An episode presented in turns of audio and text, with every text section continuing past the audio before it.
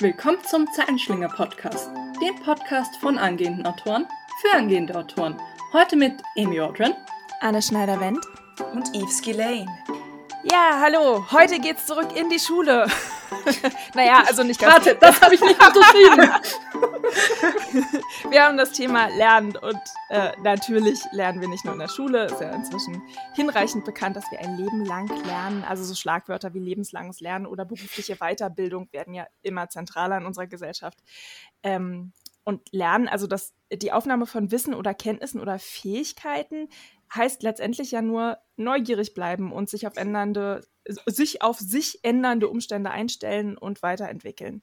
Ähm, und warum das insbesondere für uns AutorInnen wichtig ist, darüber sprechen wir heute. Ähm, und tatsächlich fange ich mal mit einer ganz persönlichen Frage an. Was mhm. habt ihr denn das letzte, was war denn das letzte, was ihr gelernt habt? In Bezug auf Schriftsteller sein? In Bezug auf überhaupt. ich habe in der Bootsfahrschule gelernt, dass oh, ich war zuletzt auf einem Seminar, aber da ging es um Pflanzensachen. Da habe ich was gelernt. Hm, mir fällt gerade tatsächlich gar nichts ein. ich habe es ich hab's schon gelernt, aber ich habe es einfach dann gleich wieder verworfen, weil ich dachte, jetzt habe ich es ja gelernt, dann muss ich es ja nicht behalten. Vor allem, ich glaube, die Frage kommt da auf, was definiert man als gelernt? Ist hm. jede Aufnahme von neuem Wissen gelernt? Weil dann mhm. habe ich heute gelernt, dass Leute sich mit Wasser impfen lassen wollten und stattdessen Corona-Impfung gekriegt haben. Oh.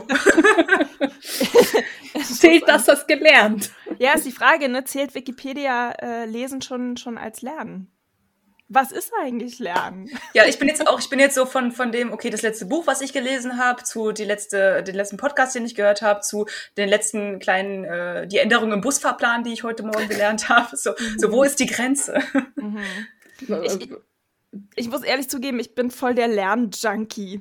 Ich lerne super gerne. Also in der Schule tatsächlich nicht so unbedingt. Mit dem Studium fing es dann bei mir an. Ja, die Sachen, ähm, die einen interessiert, lernt man auch nochmal gerne. Ja, und auch inzwischen. Also ich lerne wahnsinnig gerne äh, Sprachen. Ich habe gerade angefangen, Ukulele spielen zu lernen. Es ist so Neues. Ich bin, ich bin ja ein Verfechter von Neues immer besser. ja, ich habe zu viel How I Met Your Mother geguckt.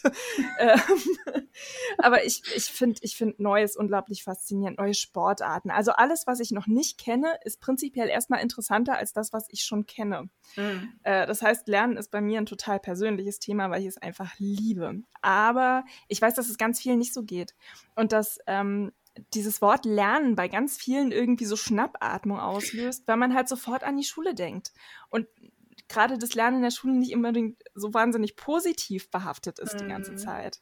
Und gerade das Lernen ist ja was, das wir als Kleinkinder schon innehaben. Also wenn man Kleinkinder hat, die fragen, fragen, fragen, die fragen dich alles. Und meistens auch so die ersten Schultage sind so aufgeregt und begeistert und hu, was Neues. Und erst das Schulsystem treibt es einem so nach und nach. Das lernt einem nicht mehr lernen zu wollen. Ja, beziehungsweise es, es treibt einem so ein bisschen aus, selber neugierig zu sein genau. und äh, dann sich Dinge an oder Dinge zu lernen, die man selber lernen möchte und nicht die man aufgezwängt bekommt. Das ist ja auch eine andere Art von Lernen dann. Also ich habe das tatsächlich mhm. erst vor ähm, vor ein paar Jahren wiederentdeckt. Also bei mir war es auch so, die Schule hat mir ziemlich viel ausgetrieben und mich entmutigt, den Sachen hinterherzugehen, die mich interessieren.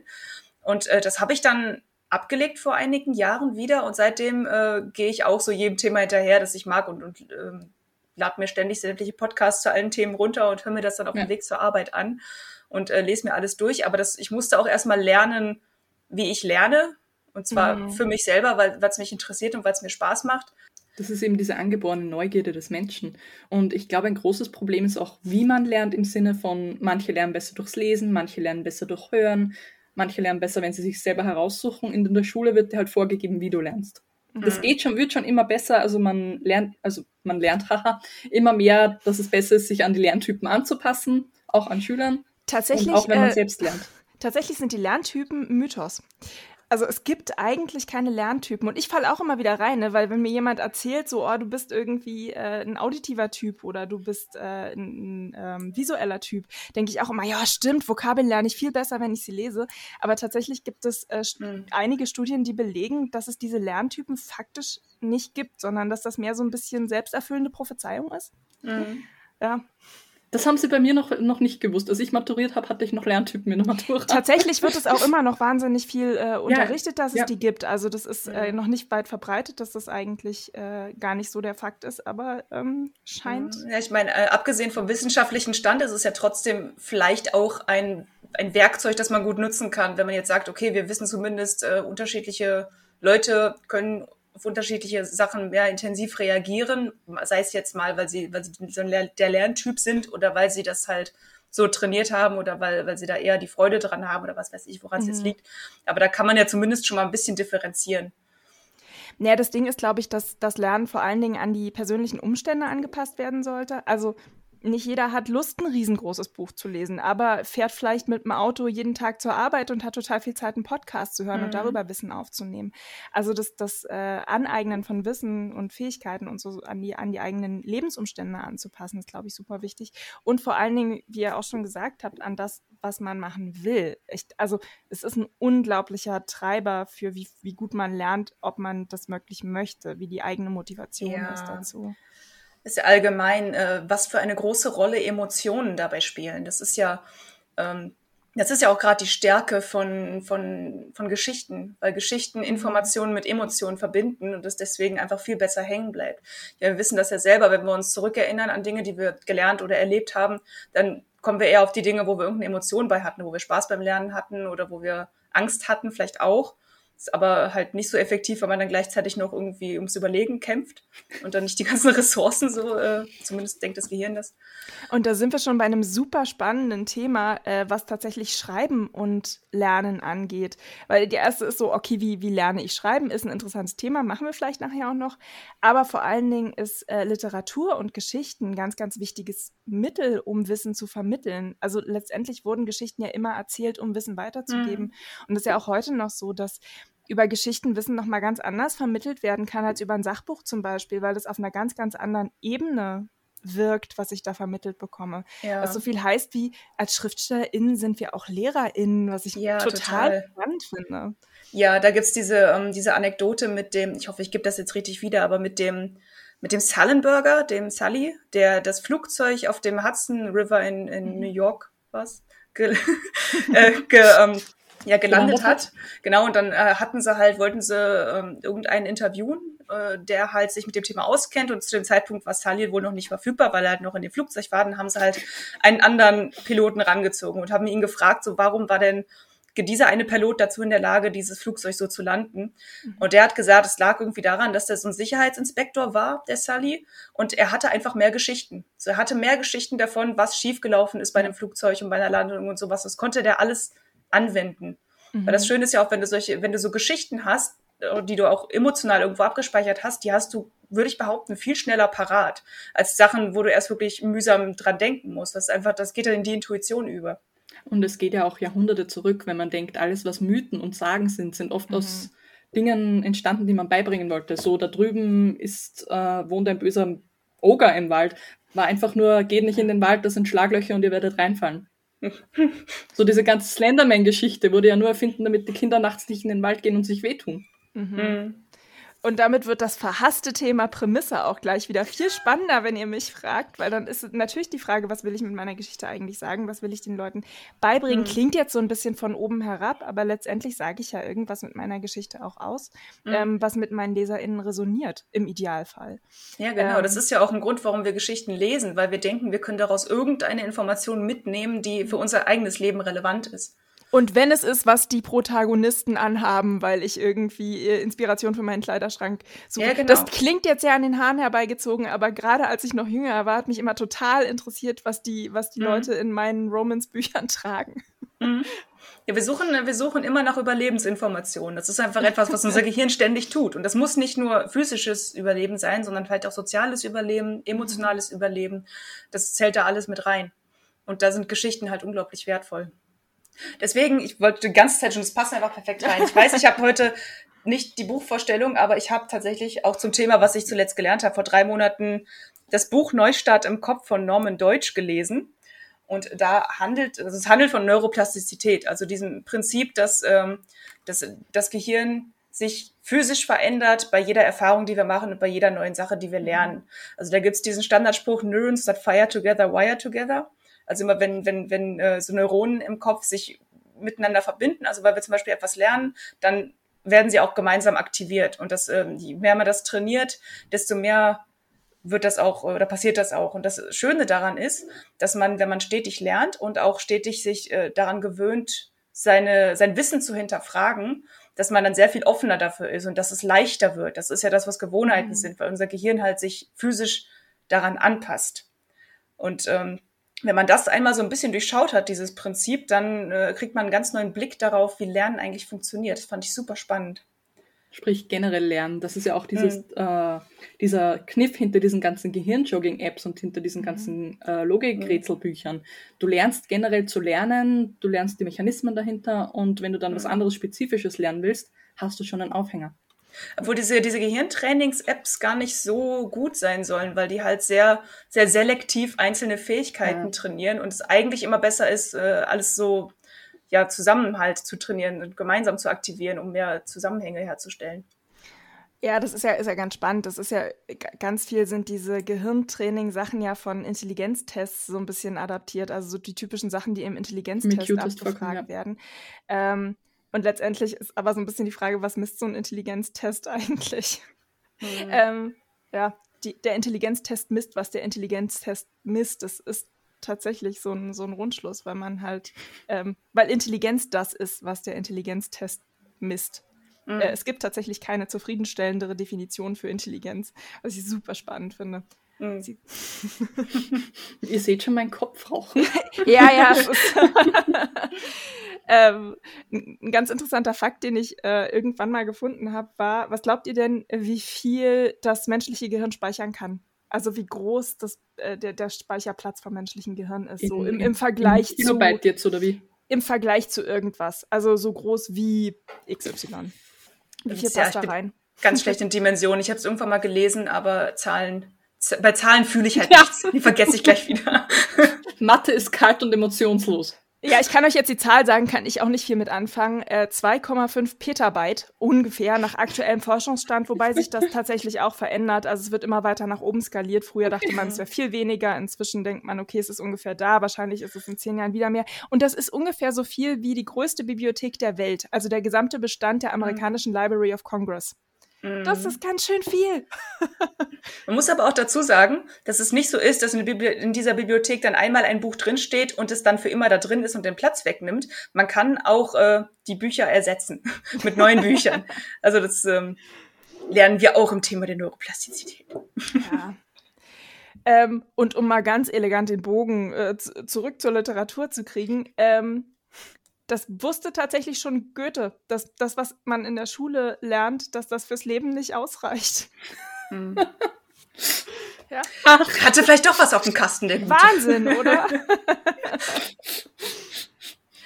Ja, ich finde es aber auch spannend. Also ich äh, setze mich jetzt auch schon ziemlich lange mit so allen möglichen Schreibthemen auseinander, wie ihr ja auch. Mhm. Und ähm, irgendwann, also irgendwann kommt man so an den Punkt, das ist ja dieser Dunning-Krüger-Effekt. Irgendwann kommt man so an diesen Punkt, wo man denkt, so ich weiß jetzt alles und ich bin jetzt der absolute Pro und dann lernt man noch mehr und dann merkt man mhm. irgendwann, okay, ich weiß eigentlich gar nichts. Und dann und weißt du, dass du nichts weißt und dann bist du schon sehr weise.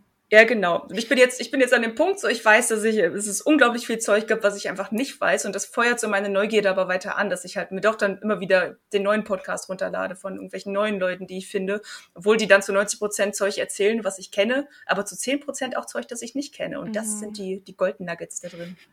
Aber das ist halt irgendwie so krass mit dem ähm, Schreiben lernen, sag ich jetzt mal.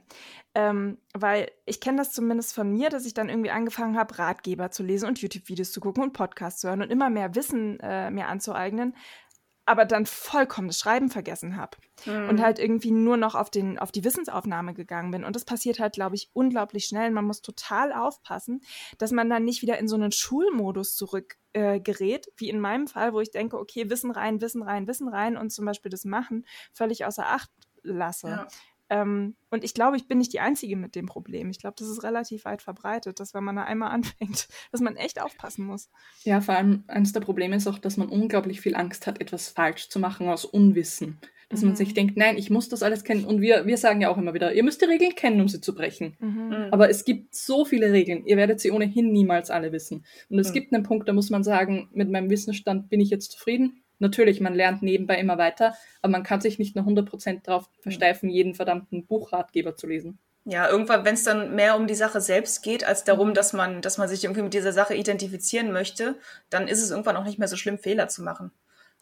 Ja, vor allen Dingen ist das halt auch alles ein Fass ohne Boden. Ne? Das, ja. was wir da lernen, sind ja keine Naturgesetze. So funktioniert ein gutes Buch und nicht ja. anders, sondern das ist ja auch was, von, was von der Zeit abhängt. Das heißt, eigentlich müssen wir halt immer weiter ähm, dieses Wissen auch aufnehmen und können damit eigentlich gar nicht aufhören, ähm, weil sich Literatur ja auch weiterentwickelt und damit die Regeln ja, und weiterentwickeln. Und äh, wenn wir jetzt sagen, okay, wir haben jetzt alles gelernt und gucken nie wieder rein und in 50 Jahren schreiben wir ein Buch, das so nach den Regeln der Zeit dann überhaupt nicht mehr funktioniert, da hätte man vielleicht doch lieber sagen sollen, okay, äh, gucke ich mir halt immer mal ein bisschen was an. Aber das zu dosieren finde ich äh, gar nicht so leicht. Und vor allem die Regeln, die sich verändern. Ich meine, das ist jetzt extremer Berufen wie, äh, wie wir gerade gesagt haben, das mit den äh, verschiedenen Lerntypen, das hat sich verändert.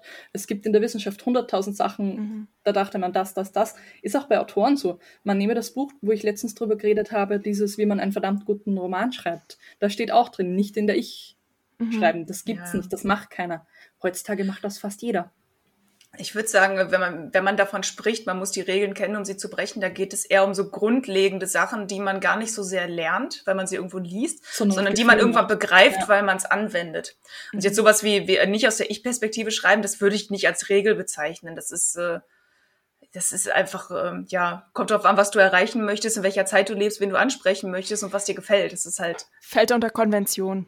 Ja, genau. Letztendlich. Genauso wie halt im Moment Konvention ist, zu sagen, auktorialer Erzähler ist veraltet, macht man nicht mehr, kann aber in 100 Jahren auch wieder anders aussehen. Und es gibt auch immer Ausnahmen, gerade bei Regeln. Es gibt Autoren und wahrscheinlich viele Autoren, gerade in der Vergangenheit, die überhaupt keine Schreibregeln gewusst haben, nichts gekannt mhm. haben, nicht recherchiert haben ja. und trotzdem geniale Bücher geschrieben haben. Einfach weil sie nicht ja, genau. haben, das da drauf gesogen haben oder es einfach, klingt jetzt blöd, aber aus dem Bauch heraus nach Gefühl gemacht haben. Ja, ist richtig. Die haben es angewandt. Die haben halt geschrieben genau. und gemerkt, was funktioniert und was nicht funktioniert. Und dann kristallisieren sich diese, diese Regeln, ich sage das so mit so Gänsefüßchen, weil das ist so ein hartes Wort, kristallisieren sich irgendwann raus. Weil das, was wir als Schreibregeln bezeichnen, das sind ja, sind ja keine, keine Regeln, die irgendjemand irgendwann erfunden hat. Das ergibt sich einfach natürlich aus der mhm. Art, wie Menschen, Menschen ticken. Es ist einfach Psychologie. Und, und äh, ja, Kultur und was alles dazu gehört. Selbst Grammatikregeln ändern sich. Mhm. Ja. Wir mussten oft genug falsch schreiben, dann sagt der Duden irgendwann, okay, nehmen wir auf. Kaktusse. ja, es, ist, es klingt ein bisschen seltsam. Eine Sache, die mich sehr interessiert bei euch, wenn es jetzt um das Thema stetiges Lernen geht. Ähm, seid ihr Leute, die sich für ein Thema interessieren und dann alles darüber lernen? Oder seid ihr auch in der Lage, beziehungsweise habt Tipp, Tipps dazu, wenn man sich ein Thema aneignen möchte, das einen vielleicht am Anfang zumindest nicht so sehr interessiert? Ich muss ganz ehrlich sagen, ich bin jemand, der Kurse total gern mag. Also ich, ich lerne schon wahnsinnig gerne, aber mir ist es immer zu mühsam, mir das alles selber zusammenzusuchen. Und ich mhm. weiß, dass es da unterschiedliche Meinungen zu gibt. Das ist jetzt wirklich nur meine ganz persönliche Meinung, weil ich damit gut klarkomme. Wenn mir schon mal jemand sagt, okay, du lernst erst das, dann lernst du das, dann lernst du das, weil ich dann nicht mehr den kognitiven Aufwand bringen muss, selber zu überlegen, was ich in welcher Reihenfolge ähm, lernen muss ja. und damit es irgendwie für mich funktioniert, sondern das Material einfach aufbereitet da ist. Ich kenne das zum Beispiel, ich benutze Bubble zum Sprachenlernen. Ne? Und da mhm. gibt es eine Startseite, die sagt mir tatsächlich an, so jetzt machst du die Lektion, jetzt lernst du Vokabeln. Und das finde ich unglaublich befreiend persönlich. Ich so denke, okay, alles klar, ich muss jetzt nicht überlegen, mhm. ob ich die Vokabeln jetzt wiederholen muss. Ähm, aber mein Mann zum Beispiel tickt da völlig anders. Also wenn du dem sagst, so das ist der Lehrplan, dann steigt er nach der zweiten Lektion aus, weil er sagt, boah, ich habe keinen Bock mehr, es langweilt mich. Mhm. Ich bin auch eher so ein chaotischer Lerner. Also ich merke es mir generell besser, wenn ich es mir selbst raussuche, weil ich eben viel assoziiv, äh, ich hasse das Wort, äh, weil ich viel verbunden lerne. Also im Sinne von, ich, äh, wie war das? Ach ja, das habe ich auf der Website da rechts oben gefunden. Mhm. Und dann weiß ich es wieder im Kopf. Und gutes Beispiel, weil du gerade Bubble sagst, ich lerne über Duolingo gerade eine Sprache.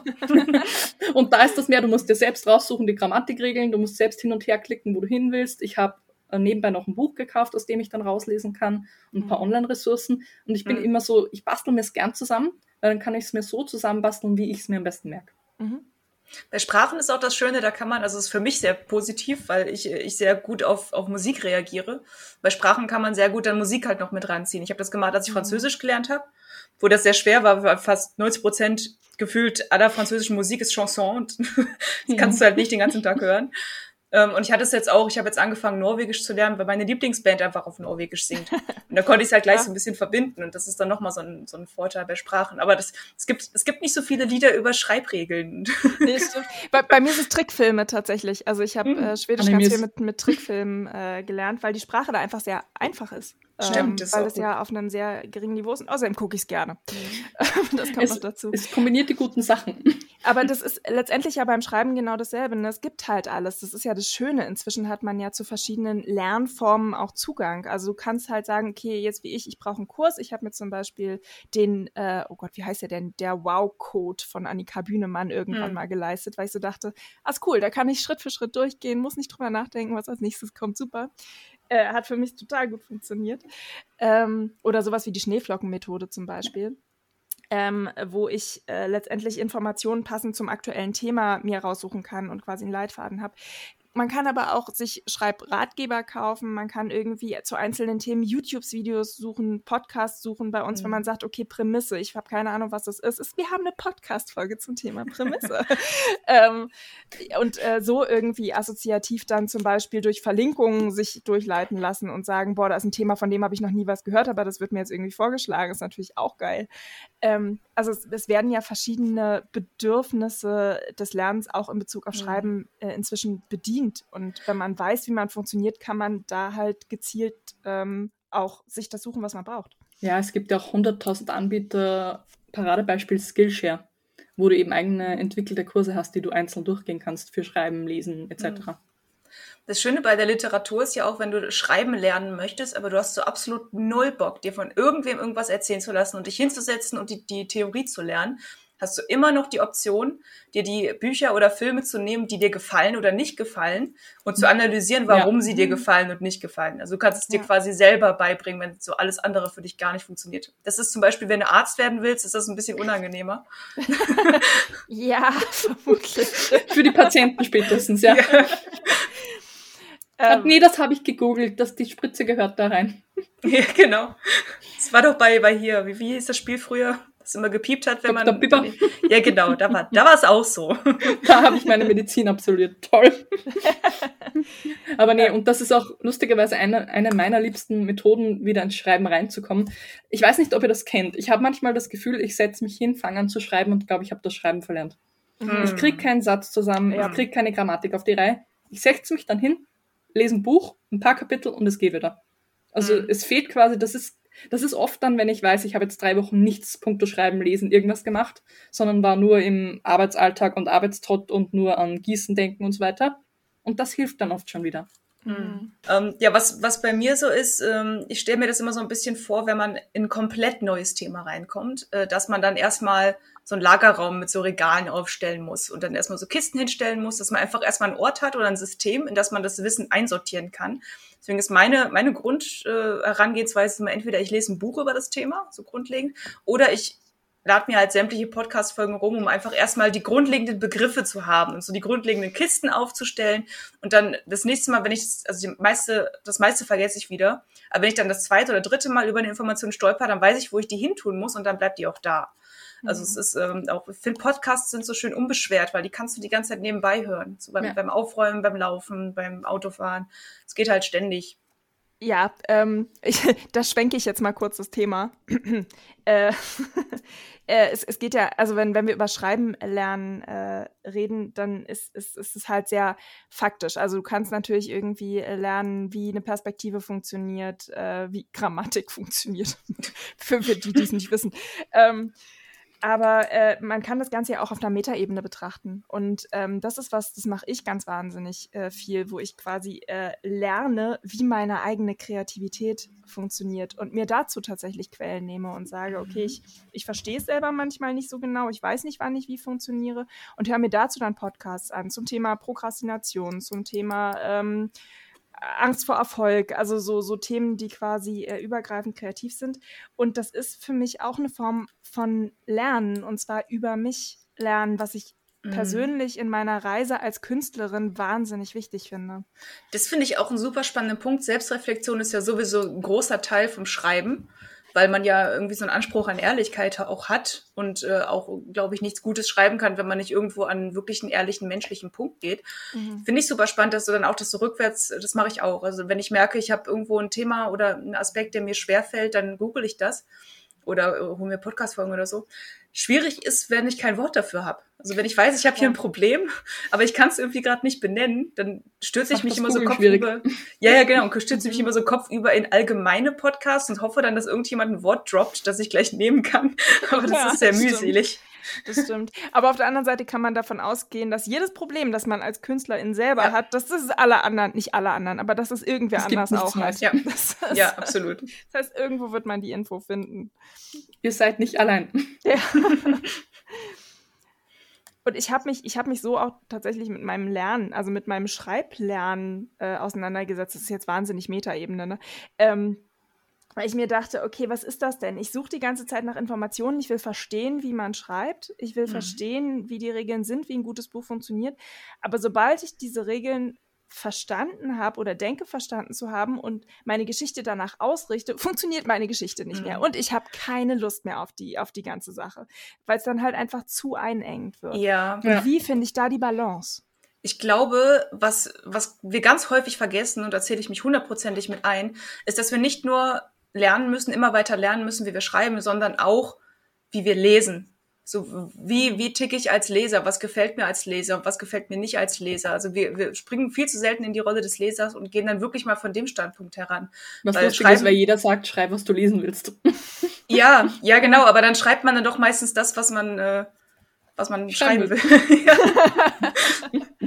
und wie es halt zu sein hat. So, ich habe jetzt die sieben Schritte der sieben Punkte Methode äh, le leider mhm. nicht abgedeckt. Mein, mein Roman muss falsch sein. Ähm, ja, dabei Manchmal mag ich auch Romane, Bauchgefühl. Ja, und dabei mag ich Romane wahnsinnig gern, die, die gerade von Regeln abweichen.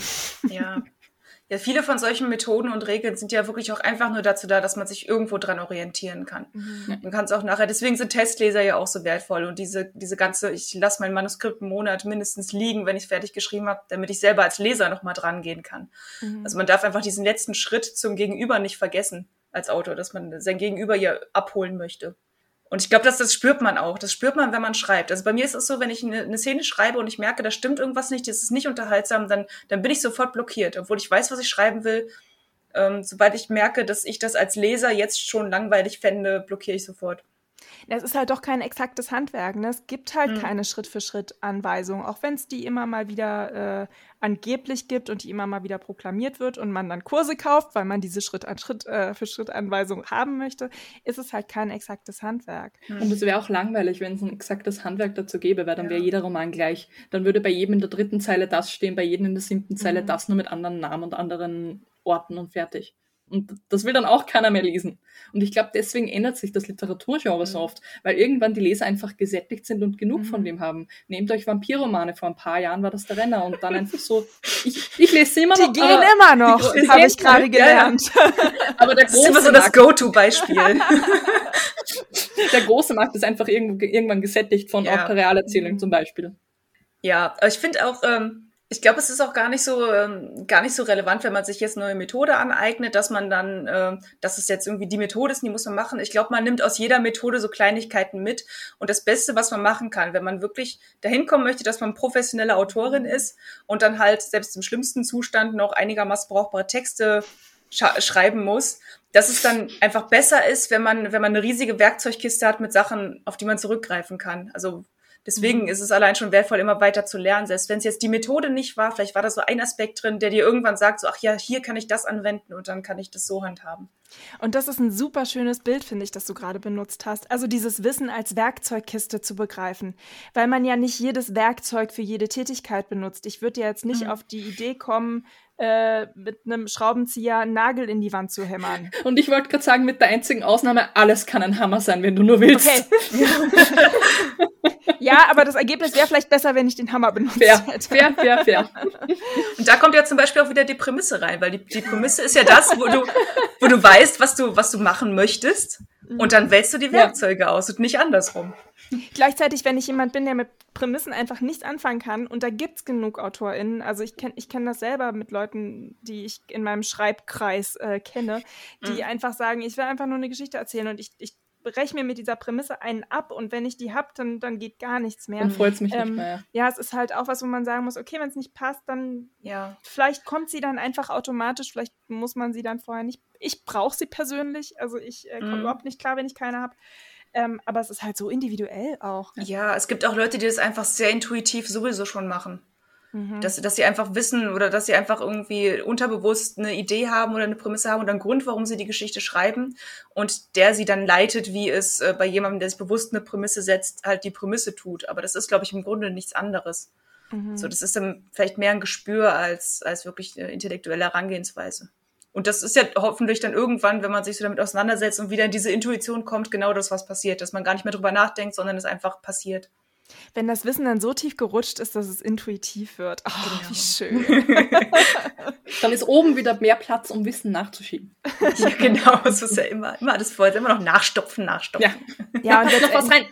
letztendlich ist ja auch bei Kindern eine, eine ganz, ganz wichtige ähm, Form des Lernens Trial and Error. Also ich hm. probiere was aus, ich merke, ob es funktioniert, ich lasse dann wieder bleiben, wenn es nicht funktioniert. Wenn es gut funktioniert, äh, probiere ich damit vielleicht noch ein bisschen rum. Und das ist ja auch was, was beim Schreiben ja. total wichtig ist. Selbst wenn ich die ganzen Regeln faktisch kenne, heißt das ja nicht, dass ich automatisch ein gutes Buch schreiben kann, sondern mhm. dann muss ich halt immer noch rumprobieren, gucken, was ja. passt zu mir. Feststellen, das war es jetzt vielleicht einfach nicht. Ich werde vermutlich keine Fantasy-Autorin mehr, auch wenn ich es gerne möchte. Ist einfach nicht mein Genre. Was soll ich machen? Hm. Ich wollte gerade sagen, das ist ja nicht nur bei Kindern so. Dieses Trial and Error, das ja. ist ja, das ist ja das, wo, ähm, wo, wo Amerikaner uns einen Schritt voraus sind, zumindest nach dem, was ich gelesen habe, dass es da halt gängiger ist. Und wenn du dich zum Beispiel selbstständig mhm. machst, dann wirst du erst ernst genommen, wenn du zwei, dreimal irgendwas in den Sand gesetzt hast weil es einfach so sehr Stimmt. dieses System, dieses Prinzip hat. In Deutschland ist das nicht so. Wenn du einmal ein Unternehmen gründest und es äh, in den Sand setzt, dann hast du halt sofort irgendwie Schufa und so ein Scheiß.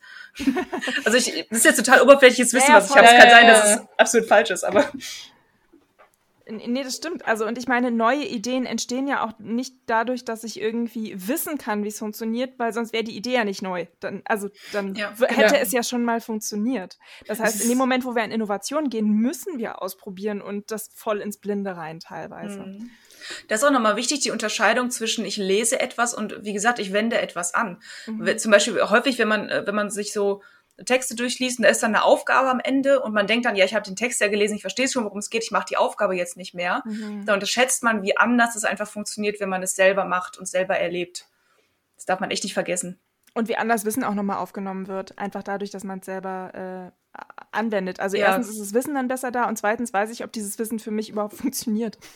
Und da ist ja wieder diese, diese, dieses neuroplastische Vernetzungsding, weil wenn du dich dann selber hinsetzt und du schreibst selber einen Text und du machst selber Gedanken zusammen, dann verbindest du halt wieder äh, systematisch Neuronen miteinander, die dann mhm. wieder in Zukunft agieren können. Also das, dieses Anwenden ist auch dahingehend super wichtig. Ja. Was, was ein Thema, was ein Thema. Ähm, es gibt aber auch immer wieder die Leute, die sagen, also als, als Autorin muss man sich vor, fortbilden. So, es führt kein Weg dran vorbei, auch irgendwie zu gucken, wie ist das Handwerk. Ich muss mich mit dem Handwerk auseinandersetzen. Und dann gibt es diejenigen, die sagen, nee, lesen reicht. Wenn ich, wenn ich lese, dann kriege ich automatisch mhm. ein intuitives Gefühl dafür, wie Geschichten funktionieren. Wie steht ihr dazu?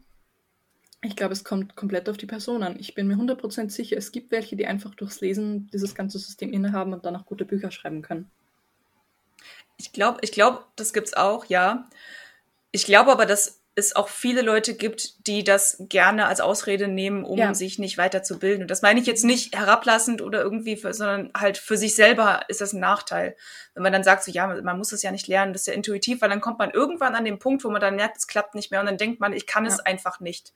Dann hat man so ganz vergessen, dass man sehr, sehr viel doch auch lernen kann. Und dann kommt man wieder in diesen, diese Falle des Geniekomplexes. Mhm den, man, den wir in Deutschland ja noch sehr feiern. Und gerade da wären wir wieder, und dann stehst du da und weißt nicht, wie man lernt. Mhm. Ja, genau. Und du weißt nicht, wo deine Quellen sind. Ja, und das ist nämlich oft auch so ein Problem, dass äh, Kinder haben, die in der Schule sehr unterfordert sind. Gerade, äh, ja, unterfordert, so herum.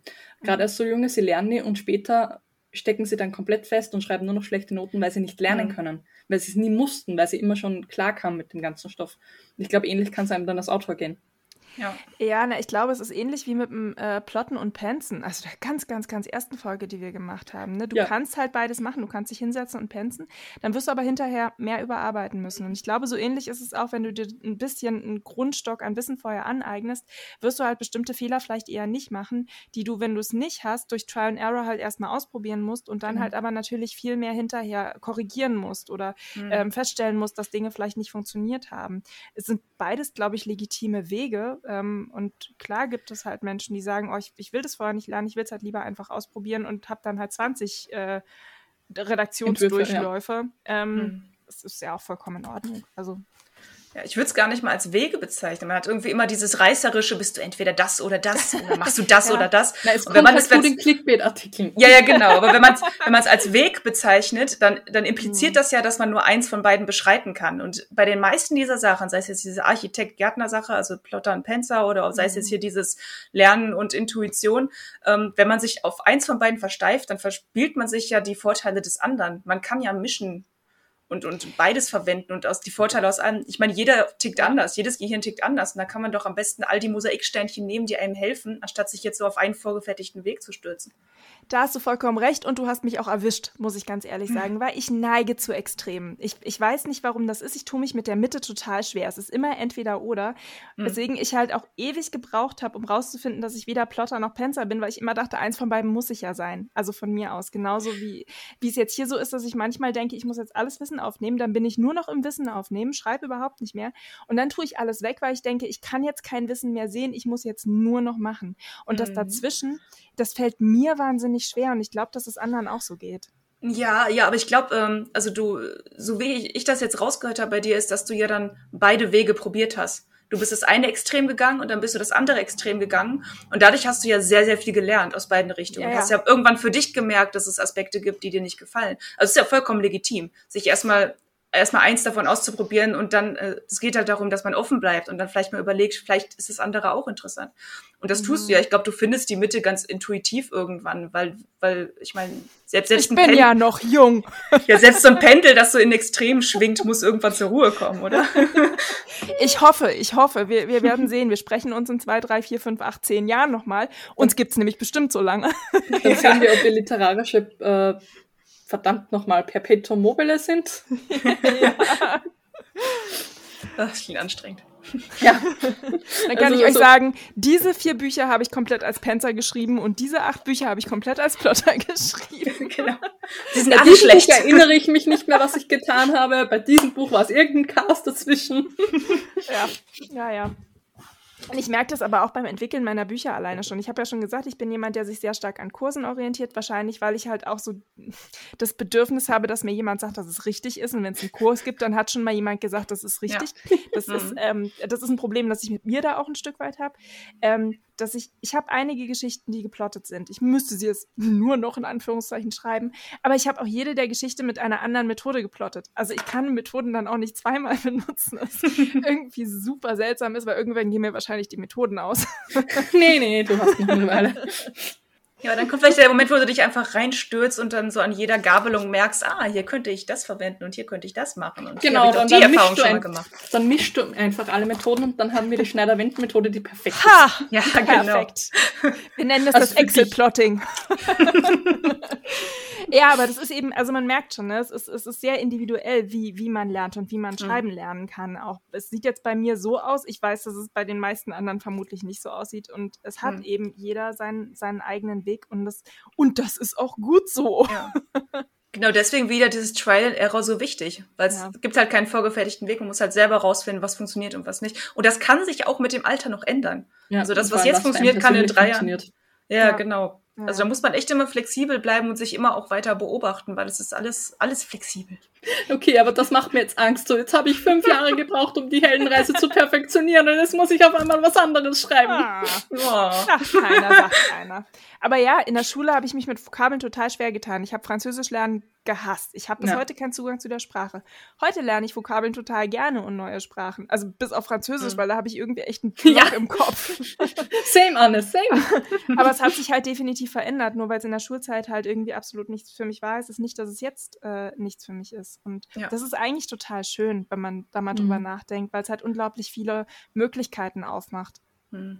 In der Schulzeit hat man ja auch immer dieses, äh, wenn ich es falsch mache, dann werde ich bestraft. So, das ist sehr viel ja, Negatives dabei, damit. dass das Lernen auch mhm. einfach erschwert. So jetzt bei Bubble, dann äh, drückst du auf den Knopf und es ist richtig und alles blinkt und leuchtet und dann freut sich der Gehirn. Halt hoch. ja, vor allem, ich denke mir auch, wenn du mir vor fünf, sechs Jahren in der Schule noch gesagt hättest, dass ich mal freiwillig eine Sprache lerne, hätte ich mhm. Ja, ich dachte das auch. Ich habe äh, in der Schule Geschichte und Erdkunde äh, abgrundtief gehasst mhm. ähm, und habe dann Afrika- und Asienwissenschaften studiert. Das ist äh, ein, eine längere Geschichte, die ich jetzt hier nicht erzähle. Ähm, und saß dann irgendwann in diesem Studium und dachte, hm, was mache ich denn eigentlich? Ich mache Geografie und Geschichte. Also halt regional spezifisch, aber das waren zwei der drei Schwerpunkte neben ähm, Literatur und Sprache, war tatsächlich Geschichte und Geografie, also äh, Orts, äh, Kunde, mehr oder weniger. Ich dachte, wie ist das denn passiert? Aber ja. da hat es mir dann plötzlich Spaß gemacht. Und dann vor allem, es ist so spezifisch. Ich weiß noch, also ich weiß es nicht mehr, meine Mutter hat mir erzählt, in der Volksschule habe ich Mathe geliebt. Dann kam ich in die, äh, ins Gymnasium, habe Mathe gehasst, weil ich ständig schlechte Noten hatte, dafür ständig Ärger gekriegt habe, dafür ständig von den Lehrern angekackt wurde. Und hm. dann habe ich angefangen, Physik zu studieren. Mathe. Ja. Also nur weil man zum Beispiel jetzt sagt, boah, ich mag Schreibratgeber nicht, die, die bringen mir nichts, heißt das nicht, dass das in zehn Jahren nicht plötzlich total spannend wird mit den Schreibratgebern. Genau. Und es gibt ja auch so viele verschiedene Schreibratgeber. Es gibt ja. eigentlich was für jeden, für jeden Geschmack da draußen. Ist das etwa mein schöner Übergang zum Buch, das ich euch heute mitgebracht habe? Ja, Tada! Ich habe euch nämlich einen Schreib Schreibratgeber mitgebracht. Oh. Ich kann nicht sprechen. äh, lustigerweise, weil du es gerade gesagt hast, ich war früher auch so, oh, Ratgeber, die gucke ich nicht mal mit den Hintern an, die brauche ich nicht. äh, ich glaube, die einzigen Ratgeber, die ich wirklich mal gelesen habe, waren mehr so mentale Ratgeber in die Richtung. Und jetzt habe ich mir zwei geholt. Das eine ist Vier Seiten für ein Halleluja von Hans-Peter Röntgen. Und den will ich halt, euch heute ein bisschen näher tragen weil der gar nicht schlecht ist. ich war auch so, uh, ein Ratgeber, der will mir vorschreiben, was ich zu tun habe und was ich zu lassen habe und das mag ich nicht. Ähm, der Herr Röntgen gibt das hier von einer ganz anderen Seite an. Er hat sich von, also, er hat, also es steht nicht drin, aber ich gehe davon aus, von äh, via Website oder so, die ersten vier Seiten von Romanen von Schriftstellern zu, äh, zuschicken lassen. Also von Manuskripten, die jetzt zum Beispiel jemand wie Anne oder Rin oder ich äh, geschrieben hat und hat sie dann auseinandergenommen. Also was ist gut an diesem Text, was ist schlecht an diesem Text, was merkt man selbst und man merkt es selbst. Es ist unglaublich faszinierend. Man hat so mal diese Testlesersicht. Man, man liest die ersten vier Seiten, es sind immer die vier Seiten, deswegen vier Seiten von Halleluja. und man denkt sich, es funktioniert nicht und es ist langweilig. Und ich bin nach eineinhalb Seiten ausgestiegen und habe nicht mal mehr gemerkt, was ich auf den eineinhalb Seiten gelesen habe. Und er erklärt einem, warum das nicht funktioniert und man denkt ja. sich, das macht Sinn. Also es ist unglaublich lustig, gerade wenn man bei den eigenen Texten ja nicht weiß, warum funktioniert es nicht. Und mhm. deswegen würde ich den empfehlen, einfach weil mal da diese, ich schwöre heute mein Deutsch, einfach weil man da mal diese Ansicht kriegt, äh, wie man herausfindet, was nicht funktioniert am Text und wie man die eigenen Fehler erkennen und vielleicht auch bearbeiten kann. Mhm. Und auch, wie wir gesagt haben, so Schreibregeln und so, es macht keine Schreibregeln. Es macht wirklich eher so Sachen wie, das kann funktionieren, kann aber nicht funktionieren, das könnte mhm. man so machen und wenn man es aber so macht, ähm, ist einfach anklingend, da findet es mehr Interesse. Das ist quasi Trial and Error, nur dass man die Fehler nicht selber machen muss. Genau, genau. genau. genau. Und dass man eben alle möglichen Fehler hat, die man selbst ja. noch nicht 500 Mal gelesen hat und deswegen nicht mehr sieht. Mhm. Dass man es auch gleich anwendet, dass so nicht so genau. in der genau. Theorie gesagt wird, hier das und das funktioniert so und so, sondern du hast es gelesen, hast selber gemerkt, ich bin I'm spaced out. Und dann erfährst du warum. Ja, und vor allem, äh, weil du eben sagst, beim Anwenden. Ich finde super, es ist halt jedes Kapitel als eine Leserprobe und die Fehler, die man daraus lernen kann und ein bis zwei Übungen zu dieser Sache. Also das erste ist zum Beispiel eine Geschichte, die aus der Sicht eines Dackels geschrieben ist so eine Sherlock Holmes Dackelgeschichte, was ich super finde. äh, und äh, da ist das Problem, dass die Dialoge endlos lang sind und nicht sonderlich interessant sind. Und zum Schluss gleich die Übung, schreiben Sie diesen Text um. Wie könnte man die Dialoge lebendiger gestalten? Wie könnte man mehr, da, mehr Nutzen daraus ziehen, dass der Protagonist ein Dackel ist? Und das ist eben was, wo man die Übung, glaube ich, unglaublich schnell überspringt und wo es ja. wahnsinnig viel Mehrwert hätte, die Zeit zu investieren genau. und sie einfach mal zu machen. Ja, es bringt wirklich was. Und ich habe mich manchmal beim Lesen dabei erwischt, dass ich sie unbedingt machen wollte. Also ich bin dann wirklich aktiv aus dem Bett gekrochen und habe mein Tablet gesucht und die Übungen angefangen zu machen. Na, wenn das keine, äh, kein guter, keine gute Rezension für das Buch ist. Sie hat mich aus dem Bett das, gebracht. Das ist mein heißt Mark of Honor. Ich bin aufgestanden dafür. Äh, stehen wir für dein Wort auch auf, Yves? Äh, ja, ich muss es gerade wieder öffnen. Ich habe es gerade immer mal so geschlossen. Kleinen Moment. Ist gleich geflüchtet. nachdem wir, äh, oh verdammt, ich wollte gerade sagen, nachdem wir das letzte so gut erraten haben, aber das ist eine Folge, die ihr erst in der Zukunft seht. also irgendwann kommt ein Wort, das wir wie aus der Pistole geschossen erraten werden. Hm, vielleicht ist es heute so. Ich denke ja nicht. Seid ihr bereit? Ich, nicht. ich bin gespannt. Ja, genau. Ich habe ein Wort der Woche mitgebracht und dieses Wort lautet, dieses Wort der Woche, nee, Wort, Wort des Tages, Wort des, Wort, Wort von jetzt. Wort der Woche. Wort der Woche. Genau. Das Wort von dieser Episode. Genau. Und das Wort lautet Geremse. Geremse. Geremse. Geremse. Gramsch? Ich, oh, ich, ich musste erst, also erst dachte ich an Gemsen, also an die Tiere, und Tiger, dann ja. dachte ich an Gerammel und jetzt habe ich Bilder im Kopf, die, die, ja. mit denen ich so heute nicht gerechnet habe. äh, Herzlichen Glückwunsch. Mein erster Dings war an Grams, Krimskrams, Krammelstand, Klumpert, also einfach so Zeugs, das irgendwo rumliegt, so Geremse, das irgendwo in der Scheune vor sich hin kugelt. Ist alles falsch. Du freust ähm, dich, ja? ja yes. Du siehst so dieses teuflische Grinsen, dieses sadistische. Ich muss auch sagen, ich habe es euch ein bisschen schwer gemacht, weil äh, Geremse ist die Pluralform des Wortes. Was das heißt eigentlich äh, das Gerems ist es. Und das, das ist auch nicht leichter. ich dachte so meist noch ein bisschen, so klingt es ein bisschen mehr irgendwie wie, wie Gemse und so, das dachte ich auch. Ähm, aber ich lese jetzt einfach mal vor, was ich bei Wikipedia. Ein Gerems ist ein kastenartiger Vorbau vor einem Haus, der mit Gittern verschlossen ist und in dem die Bewohner des Hauses mit der vorbeigehenden Öffentlichkeit Kontakt außerhalb des Hauses aufnehmen können. Aus irgendeinem Grund entstehen in, meinem, entstehen in meinem Kopf sofort äh, Thriller-Szenarien. Ich weiß nicht, woran das liegt. ähm, ich muss denken an, äh, ich weiß nicht, ob das im Osten war, vor Mauerdings, an diese Käfige, die man ans Fenster hängen konnte, damit die Babys frische Luft ja. kriegen. die musste ich jetzt denken.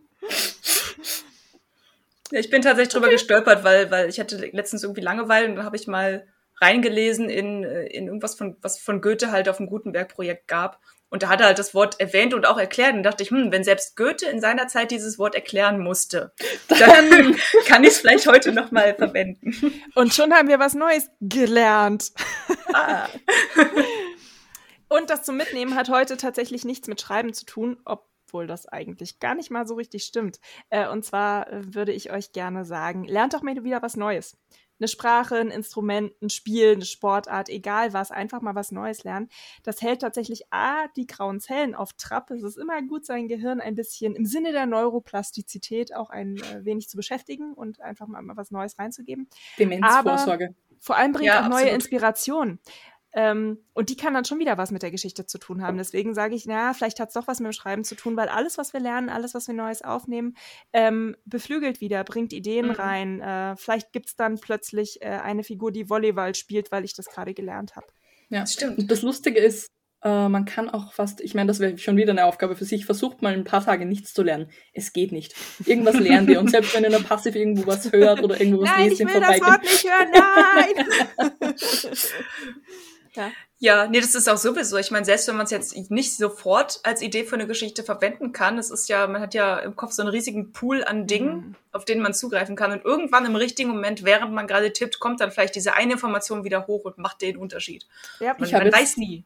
Ich habe jetzt so ein Visual im Kopf, dass mein Hirn ein einziger großer Sumpf ist, in dem lauter Sachen rum. Es blubbert so hoch. Genau, und du stocherst so mit einem Stock rein. Do something! Make story! So. Ich habe äh, ich, ich, ich hab vor kurzem, vor zwei oder drei Tagen, tatsächlich äh, die Definition von Schauspielerei äh, gehört und dachte, das ist cool und habe sie schwupps in den Text eingebaut, weil die halt dann irgendwie genau zur richtigen Stelle einfach kam. Ich so dachte, cool, mhm. kann ich gleich benutzen. Passt gerade. Ja. ja.